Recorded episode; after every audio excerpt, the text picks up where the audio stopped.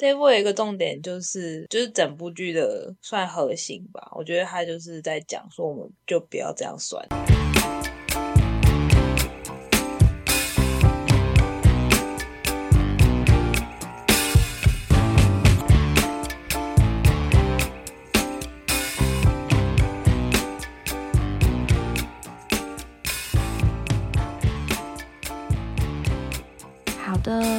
就继续接着讨论下去。第四集里面呢，有一段嘉靖他看到小孩的画嘛，然后那个小孩就跟他说谁画画不开心的那一段，我就也是一个佩服小孩怎么也那么自然的一个段落。我就在想，整个人选之人，他其实都是选角非常强大、非常优秀，然后每个演员都放在对的位置上，所以那种圆形就是该放在圆形的格子里，方形放进方形格子里面，那种全部答对的那种舒适感，是我之前很少看到的事情。然后，嗯，在就是剧情进行的时候，也没有废拍，也没有那种线开了但是却不收的那种剧情，然后也没有为了讨好观众而刻意存在的剧情，然后每一条线都。写的很有它的意义，然后又交织的非常规则密合，看着真的非常舒爽，而且他的台词都不尴尬，我觉得这个是重点。太强了。那嗯，难得的台词，就是他人就是他人嘛，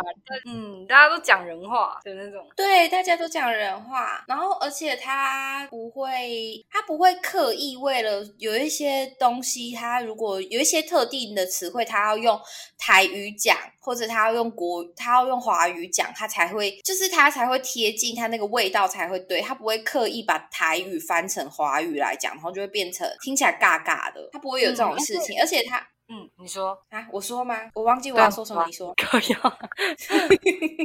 我是要说，就是有时候我们会觉得这个演员讲台词就是很尴尬，或者是觉得他都不讲人话。可是其实有时候是在那个情境下，那个角色本来就不会讲这种话，所以才会觉得尴尬。嗯、就是他如果不会讲这种话，你要怎么叫这个演员想办法把这个话讲好？对，所以就很互相互相的感觉。哦，还有一点，我觉得我非常的，我觉得这一部戏还有里面有一点就是，呃，大家看台剧应该都有一个经验，就是如果今天这个这个角这个场景啊，它很容易就会变成都是主呃角色，它如果在一个人多，比如说像办公室好了，办公室里面通常那个角色在讲话的时候，你会发现那个空间要么就是只有那两要演，或者是配角，就是现就是它里面都只会有那种主要角色，不然呢就是很少它旁边如果有一些什么同事啊，就是可能临演的那一种。如果是在这样的办公室空间，通常他的镜头都会卡切很近，他不会带到旁边的人。就是大部分的台剧，其实我们看应该有蛮长有这种经验。那为什么会这样切？有一个原因是因为大部分拍到临演的画面能用的不多，因为台湾其实跟欧美，这就是台湾跟欧美也有一个差异，就是欧美国家其实他们有一个职业叫做氛围演员，他们有特别有这样的职业，就是演那些路人啊，演那些什么记者啊，或者是如果今天你要拍一个群众的会议，一个画面，他可能会请很多的氛围演员来，他就是要营造这个环境的氛围，或者是可能办公室那一些可能在背景里面的那一些同事，那他们当然他们是专门做这个职业，他们有一定的表演的底子，有基本的知道他们该做什么，但是台湾一直以来都没有发展这个职业，都是一些灵演，那灵演都是什么样的人？就是一些学生啊，一些只是来想要耍费赚的、啊，或者是一些路边的什么路边，你隔壁的邻居的阿公阿妈，嗯、呃，其实像哦，大家知不知道那个台台湾的一个演员叫做黄河，然后他有跟、拍手的那个，对对对对对，拍手就是他们有拍手这个演员平台，他们还有成立另外一个公司是好氛围，好氛围他们现在在做就是要培养台湾的氛围演员们，所以他们现在有在招募一些团员，他们一起一起的。那我自己，哎，我我好像是三期的吧，我有去参加过培训，这样，呃，所以这一次像这一次这个人选之人里面的办公室同事们，就是 有用好氛围的演员们，氛围演员们，嗯，所以像那个他们有一个就是个林月珍，她去参加新著名参会的时候被狗咬，不是一大群同事冲过去看影片吗？嗯。其实以前的台剧是很少能做这种事情，因为那个旁边的那个那个灵演啊、特约演员，他们其实没有到很会演，他们就会破坏这个场景的氛围、这个场景的合理性。但是现在有这样专业专业的训练之后，就是他可以做这样的个说故事的方式、构图，或者是这样的表演。我觉得那些在办公室里面工作的人，看起来都在那个单位里面待了好几年的感觉。对啊，家都那种老屁股，然后穿拖鞋走来走去，真的 很随便。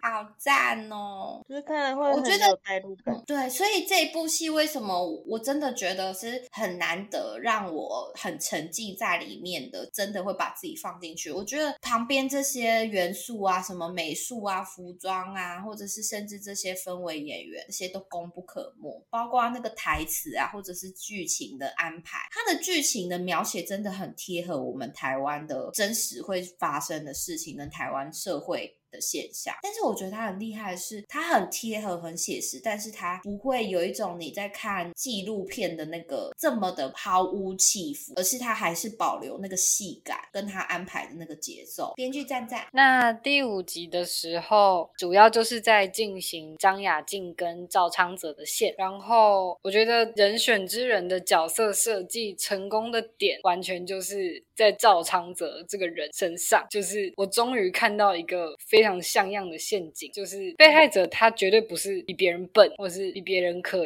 可怜，然后加害者也不是一看就知道他图谋不轨，就是他并不会把猥琐或是把就是坏人这件事情写在脸上，应该说完全相反。这件事情就让我联想到房思琪的初恋乐园，我不知道你们有没有想到，嗯，然后这本书的作者他就曾经有在访谈中提到过，他写这本小说这个故事让他最受伤的部分就是李国华，李国华就是里面一个。补习班老师的角色，然后像是李国华这样子很熟悉中文，而且真正相信中文的人，怎么能够背叛已经有五千年历史的语境？然后李国华他去强暴他人，然后去侵犯他人的身体，拥有一个非常畸形的思想体系，但是他用了很多譬喻和修辞去填补他畸形思想的裂缝。导致他的这个思想，他其实又畸形但又精美。然后就像是赵昌泽本来是张雅静在大学尊敬的教授，然后他是一个很有抱负、很有热忱的人，而且他说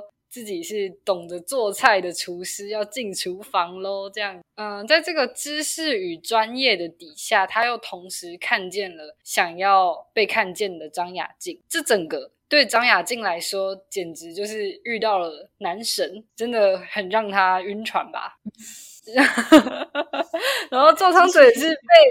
就包被包装的非常充满了领袖魅力，在这个魅力发展底下，他可以去支配他的追随者，然后他也可以去支配他的学生、他的迷妹，然后拥有非常强大的感染力，然后就觉得。啊，知识和人品的落差非常伤人呢。他前一秒才那么崇拜，而且觉得自己那么幸运可以那么靠近，然后结果下一秒他就变成了一个完全没办法反抗的受害者。他是一个遇到了一个高明对手的受害者，而且因为他们之间有情愫在。所以他张雅静自己可能就并不是那么完美，然后他自己也会怪罪说，就是他当初是没有推开的，就是跟那个被骚扰的同事相比，他并没有拒绝这一切的发生。嗯，但是呢，后来有一句就是那个翁文芳说，谁小时候没有遇过几个混蛋？我觉得这句话整个就是。非常拯救人，就是告诉你，你你并不羞耻，大家都被诈骗过，没什么好丢脸的，我们一起振作起来的这种感觉吧。我觉得他就是告诉雅静，他就跟他说，他也很明确的点出了一件事情，他说他那时候有跟雅静说，就是大众想要看见的是一个完美的受害者，但是我觉得这一点也是点出来了大众的盲点。并不是说受害者他一定要完全的受害，他才有资格去争取他的他的权益，或者是就是。受害者他不一定要是完美的、完全的受害，他可能中间也有做错，但并不代表他没有资格去争取他自己所应该得到的补偿，或者是对方应该跟他道歉。我想要讲一下，就是我其实，在看了这个桥段之后，嗯，我不知道为什么，应该说，我其实之前就看过了一个报道，然后在我看完了这个这一部戏之后，我的 YouTube 再一次推了一个那一篇报道给我，然后我就连接到了。雅静的状况，就是呃几年前新北市发生了一个就是那个长照员跳楼的事情。那这个事件的主角是一个叫林于仙的。长照员，他所发生的事情是权势性交，就是他其实一开始是先被他的老板性侵，他后来就后来就转而变成他老板的小三。他为什么会成为他的老板的小三？是因为他的朋友跟他聊天的时候，他有讲过为什么他会当他老板的小三。他说：“我在想，如果我说服自己爱上他的话，是不是表示我我跟他第一次发生的关系就是我们。”情投意合，意合，而不是我被性侵，好难过。而且他那时候为什么后来会变成他的小三？是因为那个人就是他们现在没有办法百分之百确定，但是他们他的家属在怀疑是全是性交，是因为那个老板是不是就是有威胁？林于仙说：“如果你今天不跟我在一起，不当我的女朋友，你就会丢了工作或什么。因为那时候林于仙好像是有一个目标要达到，有一个理想要达到，还是什么。然后他其实，在那个地方工作了很久，他可能差一点点就要达成他的目标了。”他如果因为这件事情离开公司，他多年来的努力就就是会都消失了。这样，然后我其实，在看到雅静的这个片段的时候，我就想到了这件事情。然后最后，这个女生是就是在新北市的卫生局，就是跳楼这件事情才曝光，然后才才被报道，然后才开始有介入调查。这样，因为就是雅静有那个，我其实也有错，我其实没有。没有权利去去争取我被受伤的，就是我没有资格去要求对方受到惩罚，或是去争取我应该得到的道歉。然后，因为这个林于仙，这个他其实也是后来就是等于他跟对方交往，他其实也是介入对方的家庭，因为他其实也没有说什么，然后他就结束了自己的生命，所以大家都在都有很多的推测，为什么他没有求救，或者是他没有。去把他被性侵的这件事情说出来，或者什么，就是有很多的可能性。然后我在看到雅静这个故事的时候，然后再看到这样的报道的时候，脑中也有很多的思考，会不会太沉重？但是我觉得这个是一个有很多事情我们没有看到，不代表它不存在。而且这件事情确实，我必须讲，很遗憾的。其实台湾的职场上应该不少见，就是被骚扰啊，或者是这种权势、权就是权势的一些利益交换的一些威胁，确实应该不会，应该是有一定数量的存在。这些其实都是我们女性在职场上一些隐性的障碍。没有被摊开出来讲过，没有这样这么的直接的摊在大众的眼前过。第六集嘉靖和他的妻子吴芳婷的和好戏，我觉得陈嘉靖怎么了？没有，因为我去看他这一季的花絮，然后要爆哭了啊！没有说看到和他们两个和好要爆哭了。你们都有爆哭吗？有，什么都可以爆哭。而且我根本不记得自己在哪里哭哎，反正从头到尾都在哭。对对，反正从头到尾都在哭。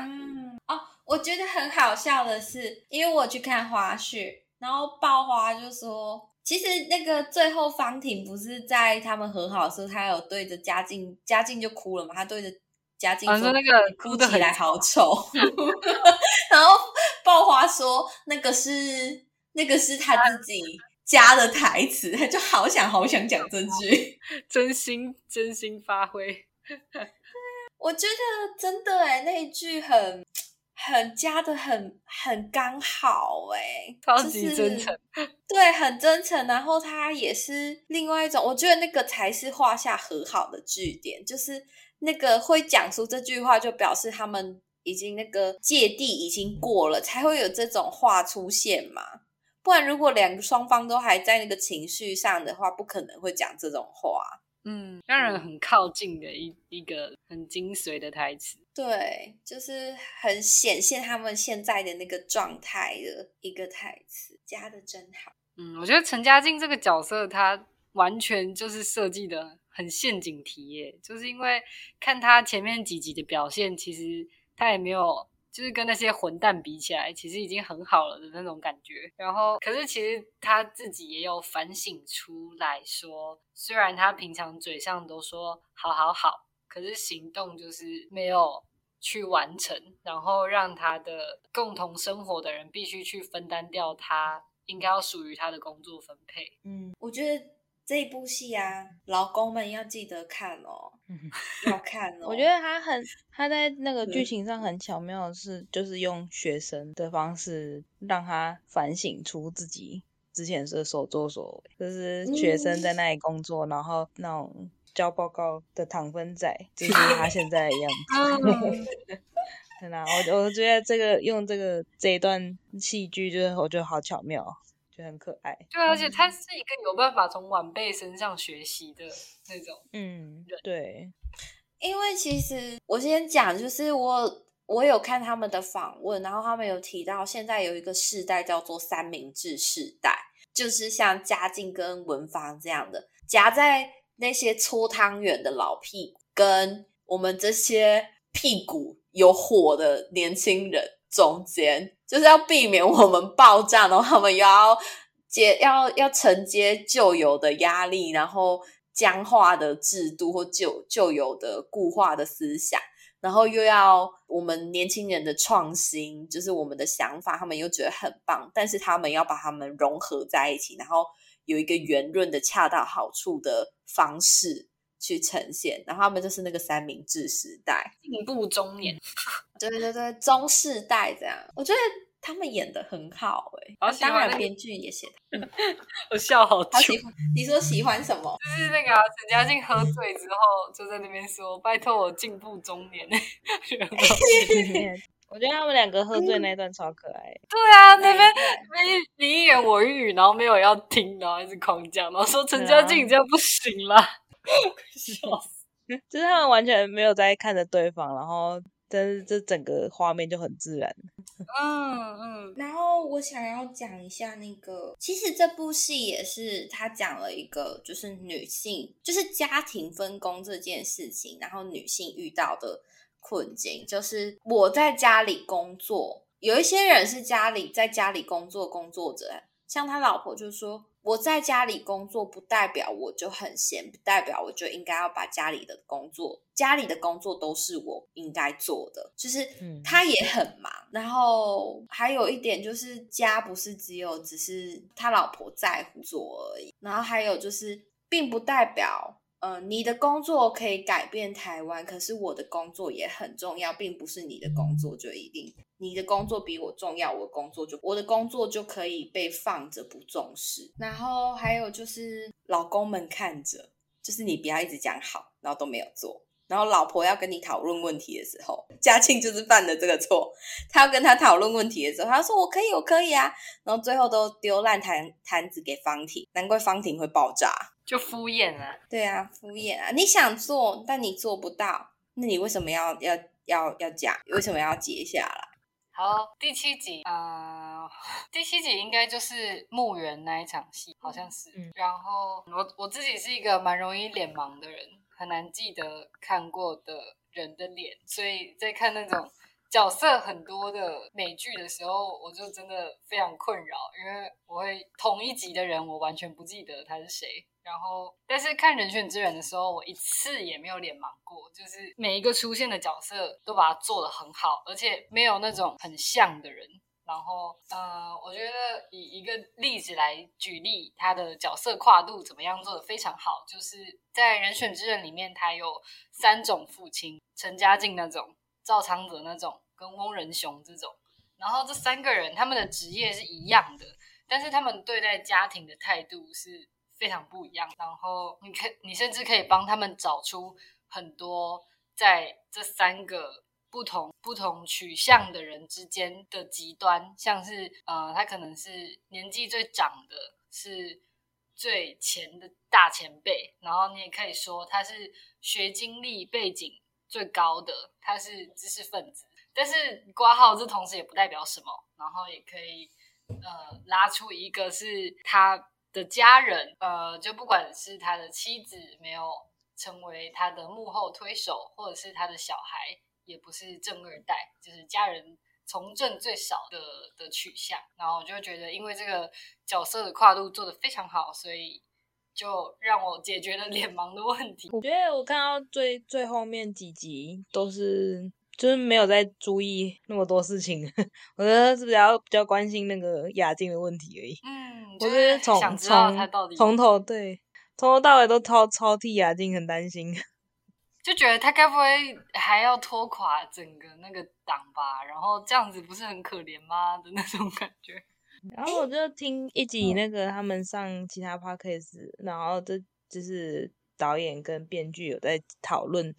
就是关于复仇这一部分的戏份，我记得好像是一开始这这部分占比还蛮大的，但是因为后来就是他们要拍成电视剧的时候，希望就是他整个所有角色在这部戏剧中的那个出现的成分是比较平衡。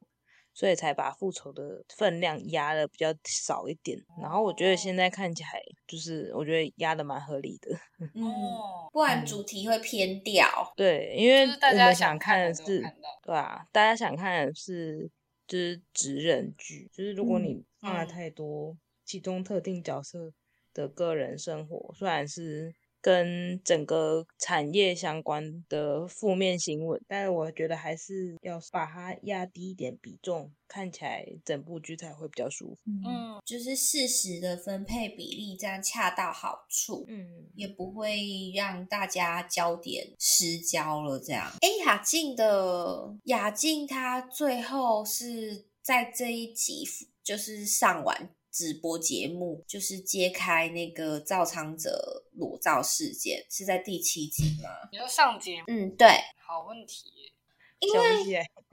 因为我其实你们你们说你们看这部是一直在哭，但是我我我很少哭。然后我其中有一个哭点其实是雅静，就是上节目之后，然后她其实回阿公家，阿公是开心的，但是阿公从头到他从头到尾都没有跟阿公透露。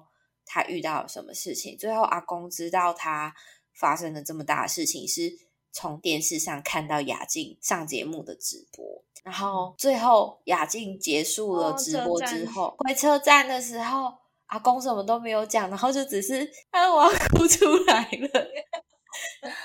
就是他什么都没有讲，他就只是在那里等他而已。我觉得，嗯，看那幕真是逼哭了多少人。对呀，你 看，我已经看完了，还是好难过。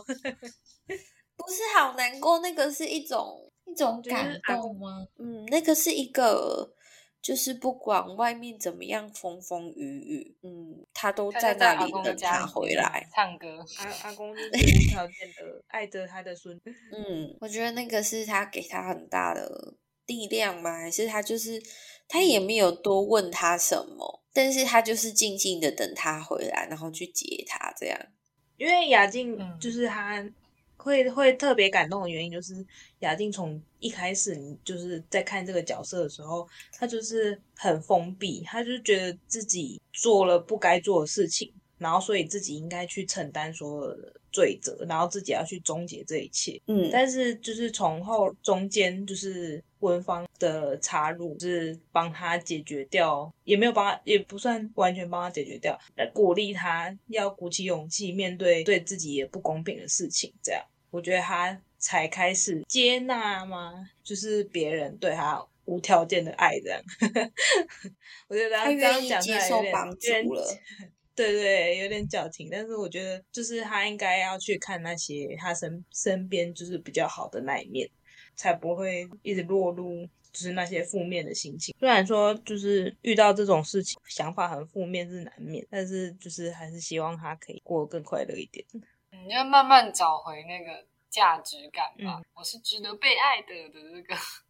阿公都不用讲话，阿公整个人整个眼眼神就是跟肢体都在发光。阿公是好像是戏剧圈很大很大很大的大前辈，真的是阿公。对啊，最后那一幕真的是爆哭哎，哭到按暂停 哎。阿阿公那一幕到底是第七还是第八？不知道，好像是八哎，因为刚在七没有找到，所以应该哦哦哦。居然一边一边拉那 b i 多功能，一边拉那 还是七啊？因为八也找不到，还是其实是六啊？应该没那么前面啦。对啊，应该是八八，应该是八吧。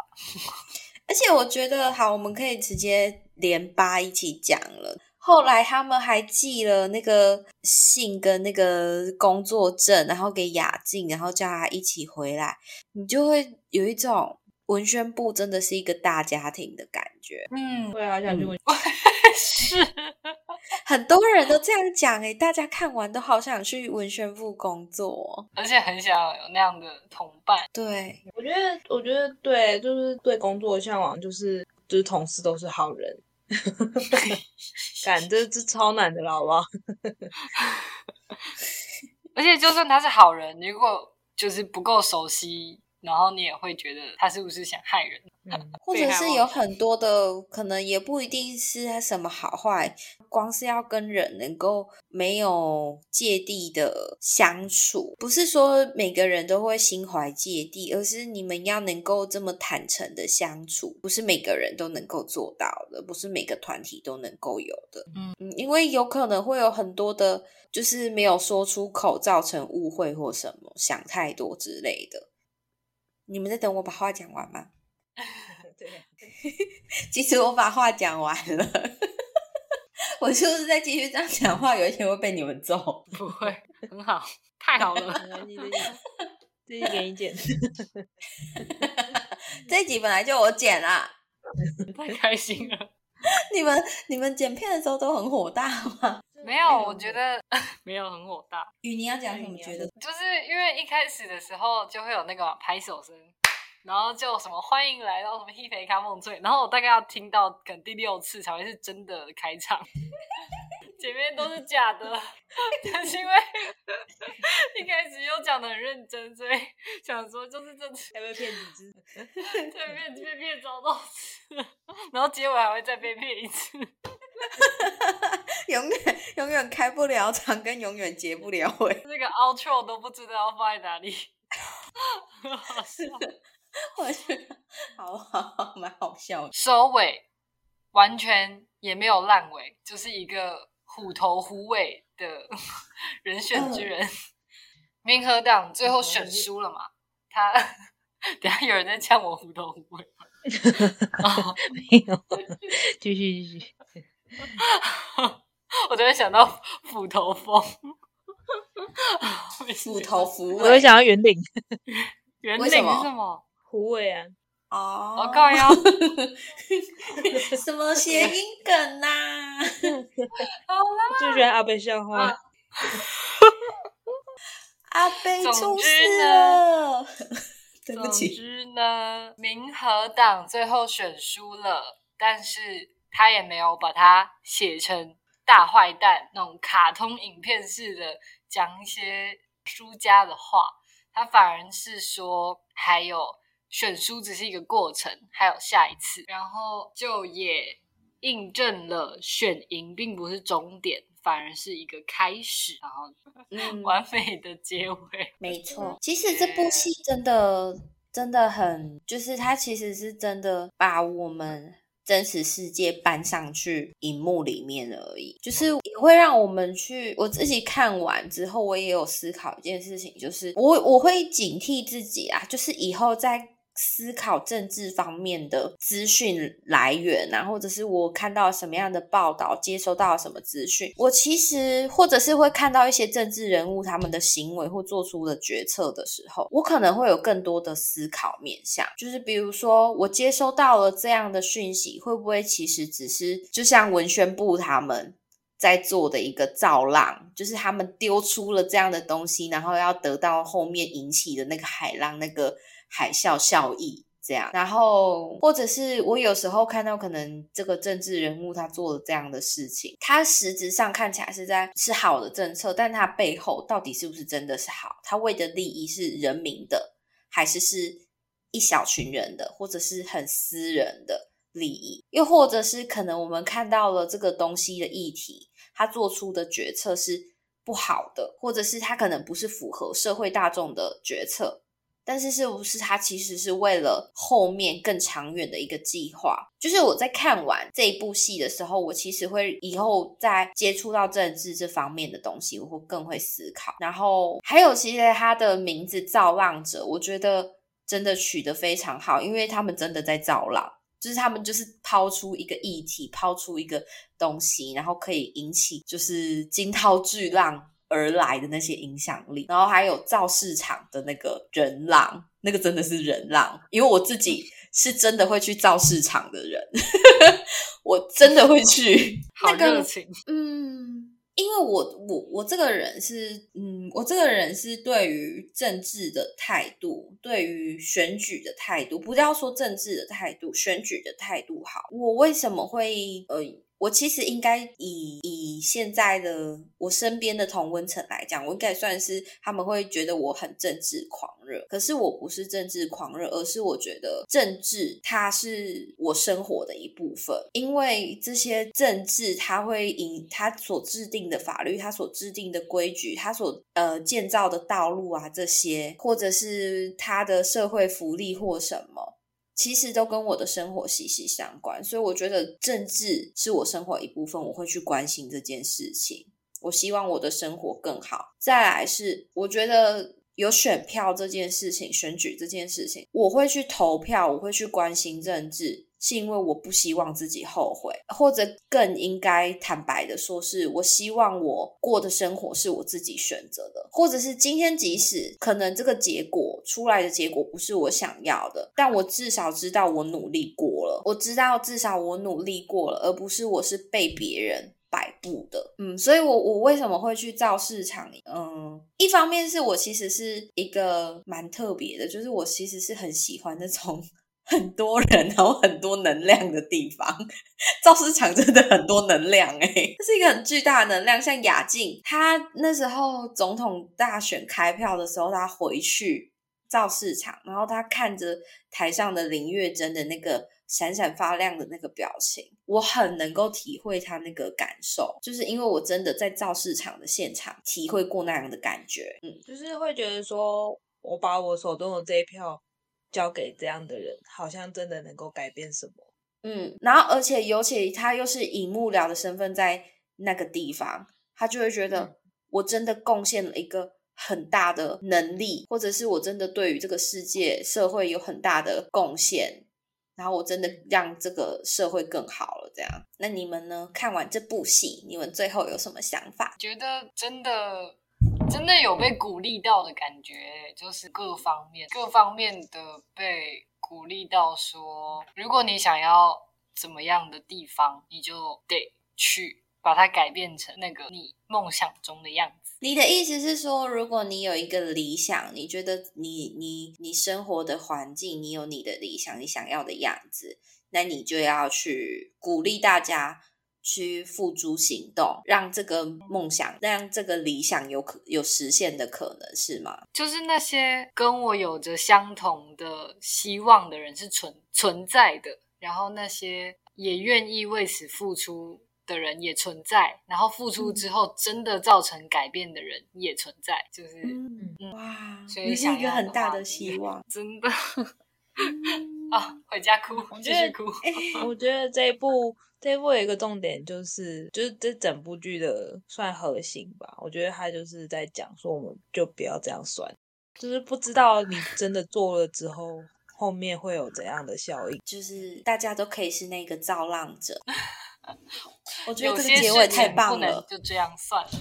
雅静，我们不要这样哦算了，好不好？太好了，这是一个完美的结尾。耶、好的，以上是我们对看完《人选之人造浪者》的观后讨论。这一次的讨论的内容是用比较轻松简单的方式，不知道各位是比较喜欢这样轻松的形式呢，还是像嗯、前两集比较深入讨论的方式？大家有任何的想法，想要跟我们交流，都欢迎在下方的留言区，Apple Podcast 在下面是可以直接留言的。如果是用其他的方式收听的观众，可以到 First Story 去帮我们留言，然后让我们知道，我们会非常的高兴的这样。然后，如果你喜欢这这一集的内容，就可以帮我们按五颗星，然后追踪我们的节目。然后 Hip 卡蹦脆，我们下次见，